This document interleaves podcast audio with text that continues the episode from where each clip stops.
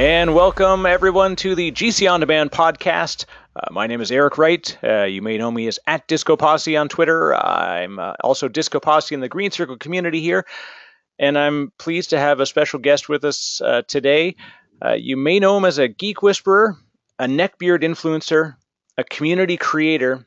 But what's really fun is that we've watched his evolution into an exciting new role that we're going to talk about today, which is a developer advocate. And with that, we've had our guest on before, and I'm proud to bring back Matthew Brender. If you want to reintroduce yourself to the folks that haven't already caught up to our previous podcast, and let's get rolling and talk about developer advocacy. Yeah, you bet, Eric. You just gave me chills, man. Thank you for that introduction. I'm Matthew Brender. I am a developer advocate at Intel in the Software Defined Infrastructure team. And for fun and definitely not for profit, I podcast, which is a blast, at the Geek Whispers, where we talk about career building. And I think along the way, I've found my own path, and that's led me into developer advocacy. So I've talked a lot about how it differs, how it differentiates from other tasks, how it's not an evangelist, and also how to measure it so that you don't get stuck either defaulting to a marketing role or defaulting into this place that is easily forgotten. Now, let's pick right on something you said right there. It's not evangelism, and that's an interesting point. And a lot of people get lost in this idea of advocacy and evangelism.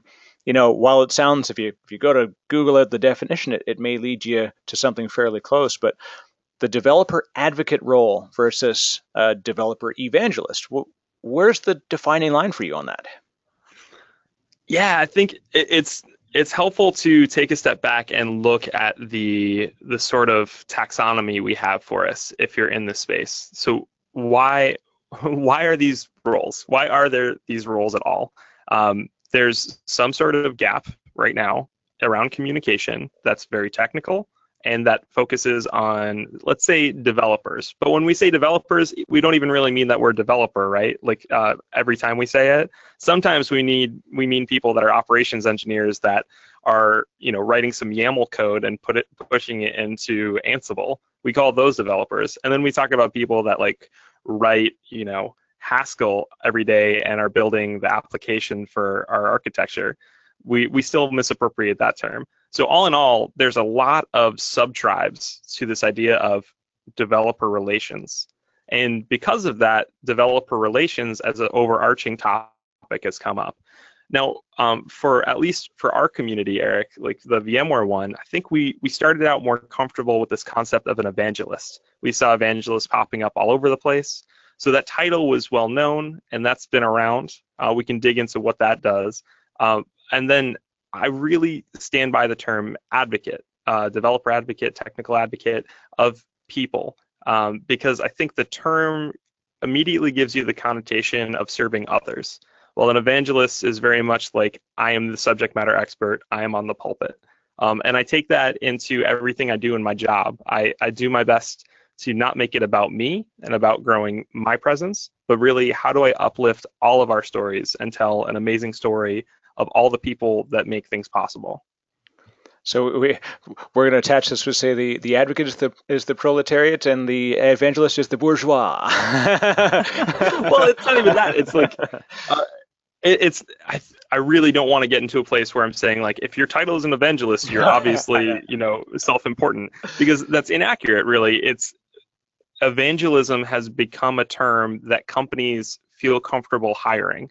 They still don't know exactly where to put it sometimes, but that basically gives you a blessing to be a nerd that's allowed to speak. And there's a ton of us that just want to be nerds that are allowed to speak, but sometimes you get shoved into a box of what kind of nerd you are and how you're allowed to speak. That is really more of, you're just a talker. You're just talking about things and you're not given any time to actually do and to actually ask questions. Now, the people that I've seen be very successful as evangelists, they do all those things regardless of what the title is. Right. And I think that's great. I think there's more room for more personality types, more people who aren't the first ones to call themselves a subject matter expert to be developer advocates. And it achieves the same goal of, you know, portraying a message, engaging with a community, building technical expertise, but also being somebody who's reputable. And I guess you can think of it, like you said, there's developer advocacy because it's very people-oriented versus, you know, evangelism can also be product-focused and company-focused. It may be more sharing a company message. You know, it can be industry-related. However, you're being the bridge between developers and the rest of the world is an important one that's not filled by that evangelist role, right? Well, again, it really depends on the style there of whether it is or isn't. But I think you nailed a point that I really like, that the evangelism part is more about being a spokesman for the company, if I understood that correctly, or the product set. While an advocate, I think there's more room to focus on the user experience and the user story. Yeah. It sounds very unnecessarily nuanced, but when I end up relating that into deliverables, like things that I'm accountable to deliver on the team, I find I'm able to categorize the work I like to do more through this. And I'm not just focused on, I need to go speak at X number of conferences.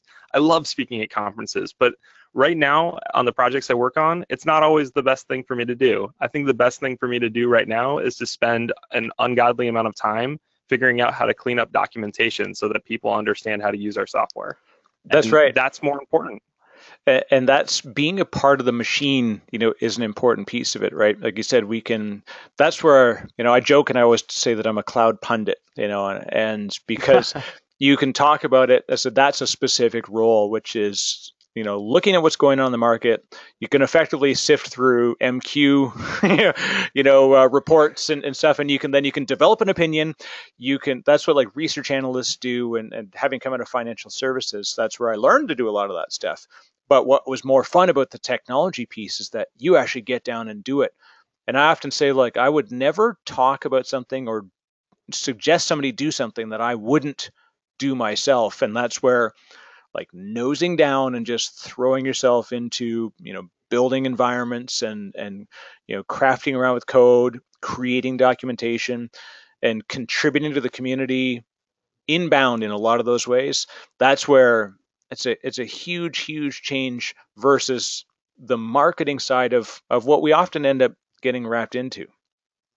Yeah, it's a lot about how do you help us capture attention, capture eyes and ears, and you know, take our honestly piss poor metrics of success and make the number go up, even though it doesn't actually indicate anything. We can banter about that in a minute.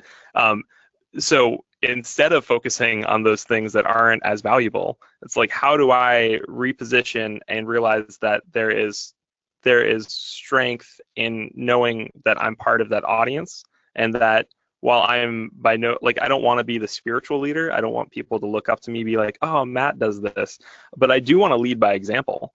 I do want to go into our repo, find an issue, fix it, open the pull request, and follow what we want to see as a T, so that the next time you go and look through our commit history, you see that I follow the recommendations we suggest.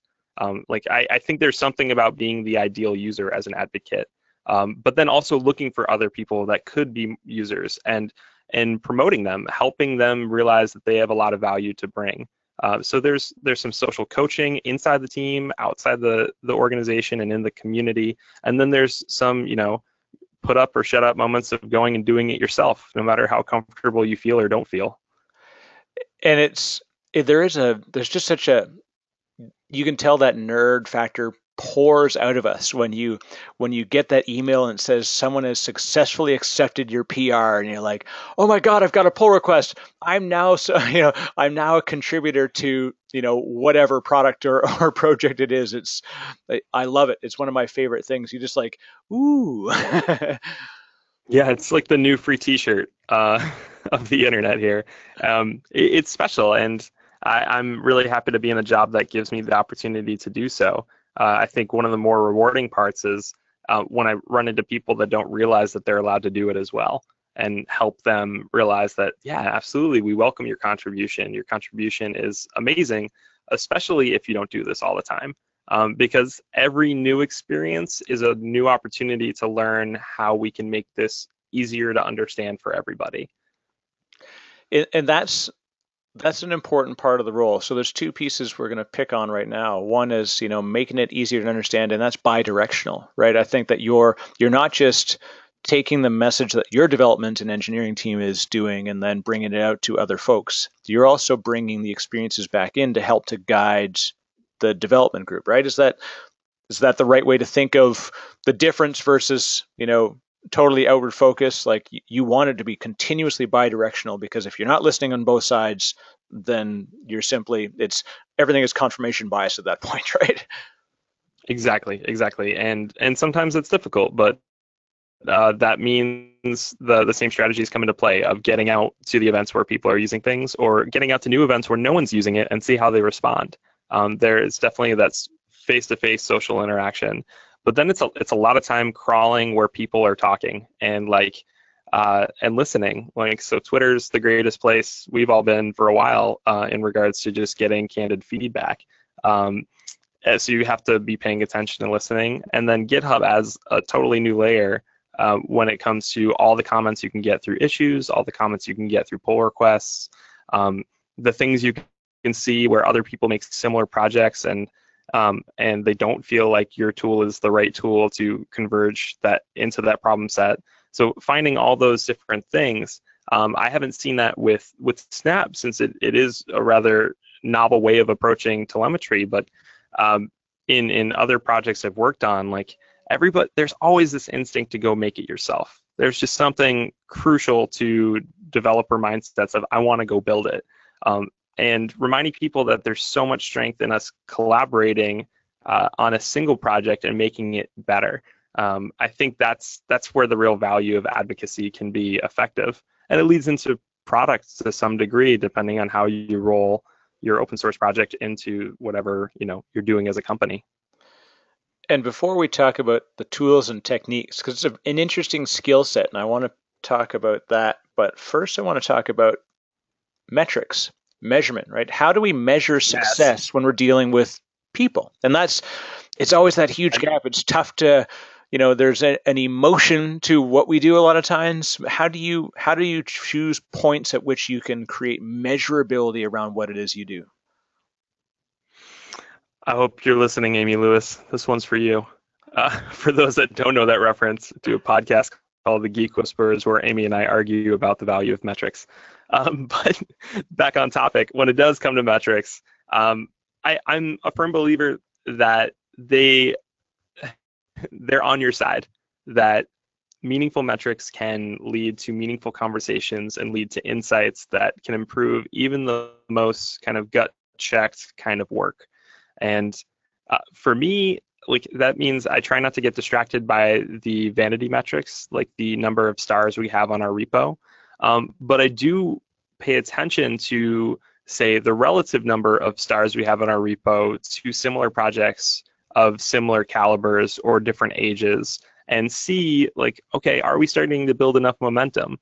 Because that's an example of where the measurement is not about just the vanity of it, not just the solid number like X equals blank. It's about the story around it, and how does that story connect to other people's projects and adoption overall. So that's one area of it. I really believe in relative metrics and understanding what you're trying to achieve, and compare and contrast with other things that give you an apples to apples comparison, or at least give you like a direction, because I think showing a direction, like, we could be as big as these guys if we keep going down this path. The sort of, let's learn from other successes and continue to model what they were trying to achieve, as opposed to exactly what they tried to what they did. We shouldn't try to recreate history, but we should try to, you know, strive to the same successes. So that's one angle of it. The relative values are huge, and the other one is purely subjective. And it's kind of quality. I've been tasked with quality control of a number of things. I don't have to go fix the quality myself necessarily, but I have to be kind of our team whistleblower of, do we have enough coverage on this kind of documentation? Do we have enough examples of this kind of plugin so that other people could go model their own? And that's tough. That's a lot of opinion. It's an occasional argument with my peers, but I'm happy to be on a team that welcomes dialogue, that welcomes like passionate discussion about these things, and figures out, like, based on the amount of resources we have and what we're trying to achieve, whether we have enough time to achieve that now or whether it's something we do the next sprint. Yeah, that's a tough, you know, there's so much, you know, like you said, there's vanity metrics that we get attached to sometimes, and we think of like, oh, is this a success factor because we've got X number of views, X number of stars, X number of, you know, thumbs up. But in the end, you know, I had great conversation with Cody Bunch. Of course, for folks that know Cody, he's sort of the V Brown Bag is one of the most famous things he's known for, among many other things he's done. Great community contributor. And we have these conversations like, hey, it would be really cool, like, we should, like, promote this, and, like, let's, hey, how'd you like to, you know, bring this, you know, opportunity to these folks, you know? And everybody's like, yeah, that's great, you know, would love to donate money and whatever. And then you send them a link to the page, and then, you know, 40 days later, you go back and you check, and you see, like, you know, 100 likes, and you see $20 in the pool, and you think, okay, yeah. I've attached myself to the wrong metric. Everybody thought it was a great idea. However, you know, how do I get them to that next step of contributing? And that's, you know, whether it's charity, whether it's work, you know, it happens in the office, it happens outside. You know, what do you do to help folks get to that next step of, like, thinking it's a good idea to contributing? I love it. I'm so glad we got to this conversation, because I see it as one of the most fundamentally difficult things. And it's also where we all find frustration in our day-to-day life. You know, our jobs, our homes, like, you're asking somebody to do something, but you don't realize you're asking them to do the wrong thing. What you really want them to be doing is something totally different. And because of that, I think the conversation starts with yourself. Like, talking to people you trust, or to yourself, or to your favorite rubber duck, and just discussing, what are you actually trying to achieve? What are you trying to show? And how is that going to turn into something worth showing? So bringing it back to a personal place, back to the stars. Somebody said, like, hey, we're approaching 600 stars. That's going to be really cool. We could announce that we got 600 stars. I said, stars are interesting only if we make it relative to other people's stars, or relative to other projects that we've done that have had, you know, less growth. And we can show that, unlike this other project, this has reached an escape velocity, if you will, and tell a story about that. So what I really want people to do is continue to star that. That's great. That actually adds value to this storyline and shows it. But even that, though, that's a pretty weak indicator, to your point. That's like likes on the page instead of money on the table. Yeah. So when it comes to Snap in particular, I'm being maniacally focused on people adopting the software. And that usually means long conversations with people I know have pain from past experience or from listening elsewhere, and continuing a dialogue and seeing what they can do to adopt our software in a meaningful way. So that what that means for me is, in the content I create, I really have to think of, how do I show immediate value to people? How do I get immediately to the why should I care? And I've honestly had a tough time sometimes, because it's so cool from a theoretical idea that, like, getting you specific metrics that are meaningful sometimes takes me a lot of time to understand, what in the world is LLC occupancy on an Intel CPU, and why should you care? Because okay. I have a great answer for that now. It's fascinating, but I didn't know that coming to this job. So I need to tell more of those stories so that you can get to that immediate value as well. And then it's not getting distracted by all the shiny buttons people can click, and just talking to companies that run decent sized infrastructures and might need Snap to solve a problem. The pain point is always the one that we have to pick out, and it's in everything we do. And it's funny, the phrase I always like to tell people with this, like, trying to get people involved, it's, you know, a road paved with good intentions is a dirt road. There's nothing there. Yeah, everybody's got a great idea, like, yeah, it'd be really cool. And then, yeah, you look around when it's actually delivery, when you're ready to do something, and like, oh yeah, they weren't quite ready to go for this. And so my background that I always, you know, approach this from is thinking about, like you said, find that pain point, understand what it is that's a gap, you know, and say, like, how do we fill that gap? Is, you know, with what it is that we're doing. And that's the most difficult part is getting into a conversation with somebody and really listening to what they've got and saying, okay, well, it sounds like, you know, this is something you've had. I've sat on calls with some of our sales folks, you know, at the company that I'm at VM Turbo, and they'll sit there and they'll go through and they'll hit something, and then someone will say, yeah, you know, it'd be really great if I could do this with it. And they're like, okay, great, let's get to the next part of the demo. And I'm like, oh no. I'm like, you totally just blew right by it. That was the one. Like, that was the pain point. That was my moment. Yeah. That's like, we've landed, you know, like this is that's an opportunity for us to look and say, hey, we can really solve something cool here.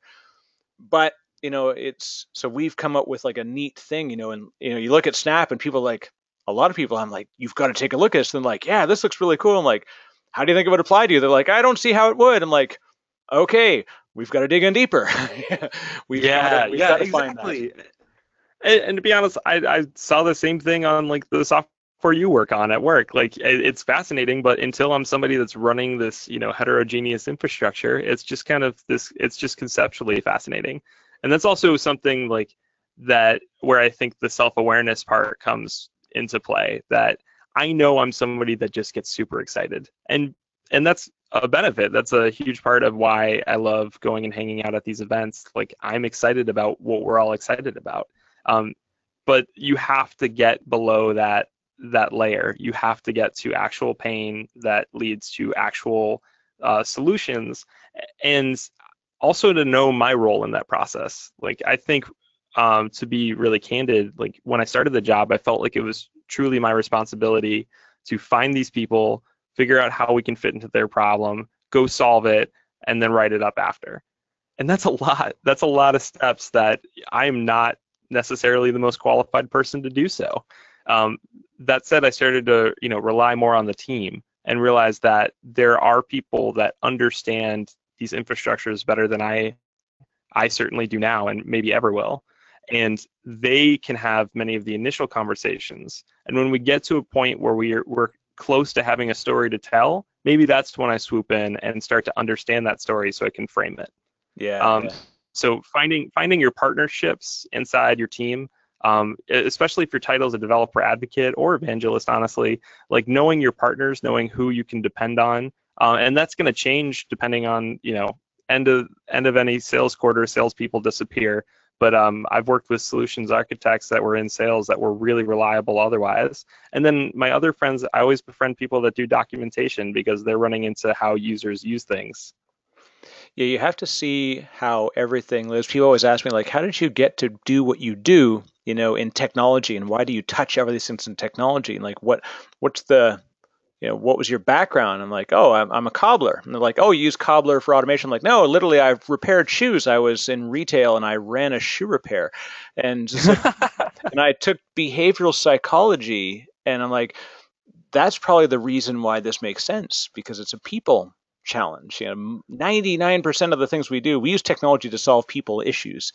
You know, and people say, like, what's your go-to book to learn about how to do new technology? I'm like, I read DSM-4, which is like Diagnostic and Statistical Manual of Mental Disorders. And like, I learned more out of that thing than about technology than any C++ programming book ever taught me, because that scares me, you know, but understanding people, that's how you find that pain point. And that's how you advocate and evangelize and share that message, and then build that excitement, which can become, you know, adoption and embracing and you know, participation.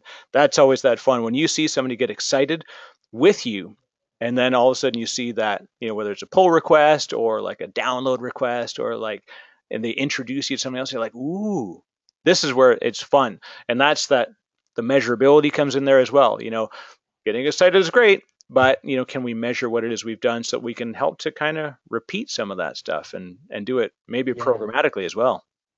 Yeah, and Eric, you hit on a point I really like. Like, you started iterating out a sort of mental model of how people go from excitement to adoption. And, you know, whether you like the traditional, like if you search sales funnel or you search marketing funnel and look for images of them, like whether you like those or not, they all have some validity to them. They all have some strength, and just making it make sense to your peers, like what value you bring and what part of this.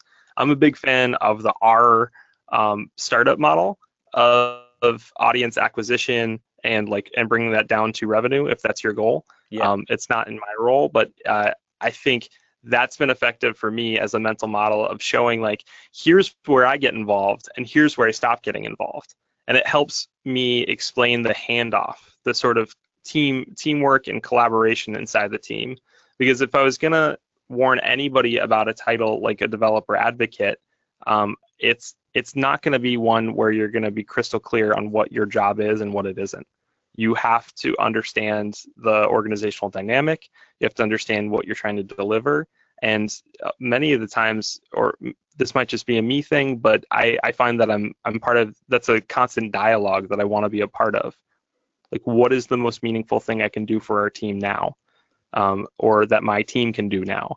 And I'll continue that. So I think understanding how are you going to map that to a model to show where you fit in a bigger ecosystem, I find that very effective. So the next thing I want to talk about is all of this is interesting in what we're already doing, but life isn't static, right? How do you know what's next? How do you learn something new? You obviously you came to the group and what are the products that they develop on, the tool kit that they use to do that, to deliver, the way that they work together, whether it's Scrum, Agile, whatever, all of these things requires new learning. And first you've got to execute the vision, and then you've got learn how to use all the bloody tools to do it. How do you learn something new, especially as it can be anything. You could suddenly be oh, I'm using Go and that's all great. Then all of a sudden it says, hey, well, why are you using that? We're developing this in Rust. You're like, oh man, I went down the wrong road. Yeah. Well, I think it's one of those things that my fiance is fluent in French, and I ask her sometimes, I'm like, why did you learn French? And her answer was just, I wanted to learn French. So I learned French. Nice. And it's well, why not Spanish or Danish or German or Swahili?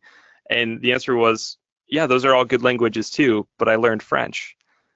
Yeah. So there's I love that, because it's about putting the time and energy into one place where you can actually get somewhere.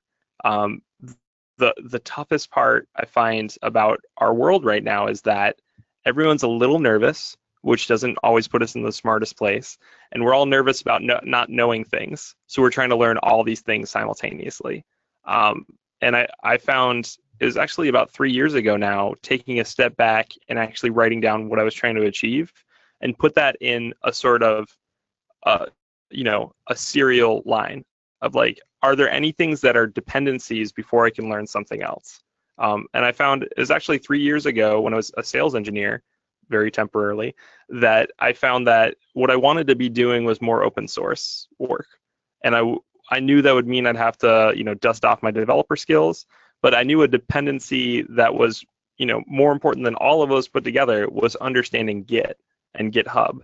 So it was actually 3 years ago now, maybe a little bit longer, where I just started making a small amount of time almost every day to learn Git and to hack with it.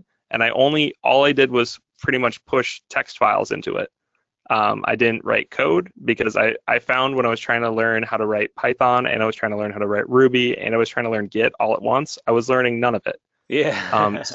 So it was this urge to learn everything at once was actually holding me back from learning anything.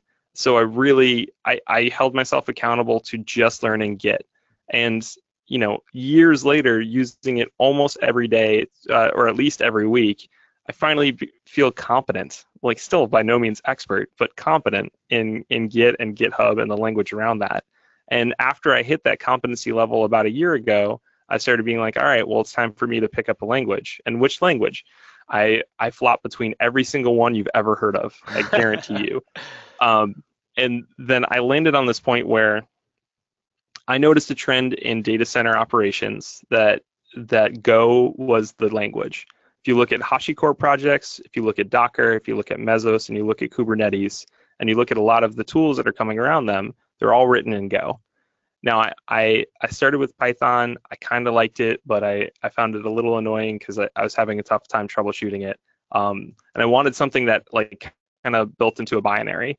I was using Ruby as well because it's super friendly, and you feel like you're cheating. It's so easy to build stuff in Ruby.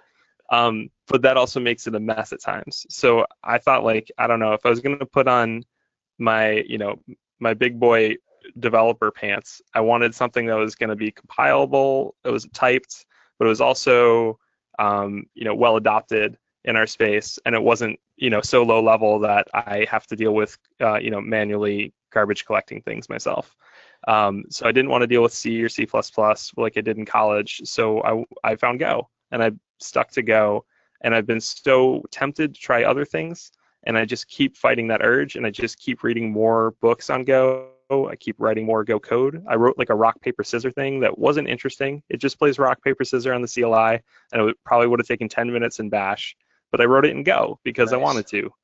And I think there's this urge to get to an immediate level of competency that I have to fight all the time, and just focus on just practice and the practice of practicing. And I think of that as, that's what's important about, what you bring to the role that you've got, and what people who want to do this, they need to think that way, is you've got to, walk a proverbial mile in the shoes of the people that you're working with. It's understanding both sides of the line. You're interesting because we split this line. You're seeing the outside, how people are consuming what it is that your team is creating and you're creating, and you're also helping your team to, interface externally. But if you don't live it, then it's tough for you to understand it and really emote that message well in either direction, right? I feel like that's the difference with especially developer advocacy. You really have to be in the code. You have to be in the process, understanding how code's committed, how it's done. Like, that's the key difference I find versus, a lot of folks are like, I'm just going to, kick the tires on it. Like I said, as a sales engineer, you can understand a product, but you don't necessarily have to know how you use it. You just have to know how to tell you what's on the white paper. Yeah. You need to know how to tell the story and empathize with someone's pain and just get them to the point of the POC, right? Like that's what you're doing as the sales engineer. And maybe you have to help troubleshoot along the way, but the common troubleshooting paths, and you make that work. But I don't know, like let's say you are a sales engineer right now. Like I think you have to be preparing yourself for whatever sort of work you want to do. And I think it was John Troyer on a Geek Whispers that said, like, you have to respect yourself and honor that time you need to put into your calendar in order to do something big in a few years. Yeah. So if I didn't learn Git a few years ago, I would feel so incompetent at this job. And I wouldn't have had the opportunity to join here. It was a prerequisite. And it's not something that I planned for a few years ago, but I did have the intention of getting this direction. So sometimes I guess there's a little bit of, I don't mean this in a religious way, but there's some faith that putting energy into something and learning it, it will be worthwhile. Absolutely. Every good thing that's appeared like a sudden move or an overnight success has had an unseen amount of effort put into it. And without, reward. The reward, you don't do it to get to that goal, but you do it because the goal is yourself. You're doing yourself a disservice if you're not contributing, your technical debt of your future. It's take that time out and do it. I'm 100% with you on that one. Yeah, and I fight with it every day. I'm now to the habit of, I'm at a big company again. I have a lot of people that want to be on the calendar, especially as we keep being successful with Snap, the open source telemetry stuff we're doing. And I need to now block hours on my day. I kind of hate it because I'm such a completionist. I'm such an accomplished, driven kind of person. I want to be able to check in code and it'd be beautiful and awesome and do something. But I actually have to block hours just so that I can go through what other people already wrote and have any idea what it's doing. And then I go run our software over and over again on my laptop or on different versions of Linux and see how it works. Not because I'm even looking for bugs. I just don't want the, I need to practice, or the first time I'm going to be doing it is going to be on stage where people are going to expect me to be competent already.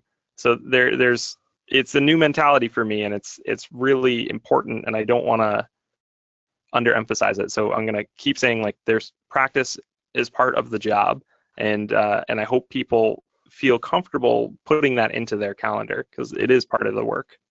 Absolutely. And I always laugh at the way you say that. It's for people that are like thinking about taking it on. I remember doing the OpenStack cookbook and working with the team on doing the, you know, the code for this automated lab. And it's like, you know, write it up, test it out. And I think I one time I actually ruined a hard drive because I did a Vagrant up about 200 times in a day, like testing out little things. And I sat at the end of it, and all I think was like, yep, living the dream. Yeah, I was living the dream. No, number 198, Vagrant destroy -F. Okay, let's start all over again. But it pays off tenfold when it gets to the end, and somebody recognizes that, and it's a gift to yourself, really. Absolutely, I agree. Yeah, and also, like, there's such there's like amazing little anecdotes you'll find along the way. Like I was messing around with the Snap CLI, the control line, the command line for it, and I pushed something in, and it did something that I didn't know I could do over the RESTful API, like the CLI and the API did the same thing, but they displayed it a little differently. And I was like, oh, this is cool. I didn't notice this. I didn't know I could do that. Yeah. So I ended up writing like a little post about it to the team to make sure like they knew it worked that way. And it just turned into cool content. It's fun because you discover these nuances, and it just makes you more credible. And but it also connects the dots. Like, I want to be part of the development team. I'm advocating for them as much as I'm advocating for the software we're building, as much as I'm advocating for the people that are using it externally. Nice. So I always like to close out with the one thing. What's on your bookshelf? What's the book that you're reading now, and what's the book that you'd tell anybody that they've got to pick up? That's like your de facto, everyone should read this book. Oh wow, you stumped me. I didn't expect this, Eric. I like it. The book that I was reading previously that I'd recommend to everyone, that connects back into our conversation about social psychology and really understanding that people are crucial in our understanding of technology these days. It's Thinking Fast and Slow. It is a beautiful piece of nonfiction that digs into years of psychological studies, but tells it as a story about our brain and how we have kind of two pathways, like that one thinks very fast and is immediate and responsive, and another one is this slow, churning, methodical one, and how we all have these tendencies, both of them, and how that's been shown over the years. It's a really powerful, great way of understanding different people and different personality types and how people process things. Nice. So that's one. I think a short read that everyone could pick up that I continue to keep reading is The New Kingmakers. Right, like how it's the conversation about how software is eating the world, to steal that Horowitz quote. Yeah. But it's by Stephen O'Grady. It's I'm pretty sure it's a free download most places. It's a great read, not too long, and we'll dig into just some of the trends of why we all need to understand software. So I was rereading that recently in between. I've got about a half dozen like programming and Go books from O'Reilly and Packet, because you know that's where I am right now. It's just focusing. That's awesome. I love the both those titles are great reads for sure. So we'll make sure we put those in the show notes. So yeah, thanks again for this. We kind of went in all sorts of fun directions, and we could literally take hours and talk about it more. So for folks that do want to continue the conversation and maybe share some of their thoughts and stories with you, what's the best way to get a hold of you online and such? Yeah, please reach out. I love to use Twitter as my conversation platform. It's @MJBrender, BRENDER. And then if you want to listen to more banter about these type of things, there's a ton of information on advocacy and evangelism on the Geek Whispers. That's at geek_whispers or at geek-whispers.com. Excellent. Well, again, thanks, Matthew, for coming on. This is always a pleasure, and hopefully we'll catch up at an event soon, and you know, some other folks can see the work that you're doing, you know, inside the office and out. It's a pleasure to be a part of the community with you. Oh, same here, Eric. Thank you so much. And for folks that want to catch up on more of the Green Circle On Demand, of course, you can go to gcondemand.io, and you'll see the list of all of our show notes there with links to the previous episodes and other show notes. Of course, you can also connect with me. I'm at Disco Posse on Twitter. That's easy to find. Trust me, there's only one Disco Posse. And you can also find me. I'm Disco Posse in the Green Circle, which is greencircle.vmturbo.com. Always keen to catch up with folks here online and at events. So thanks, everybody, for listening.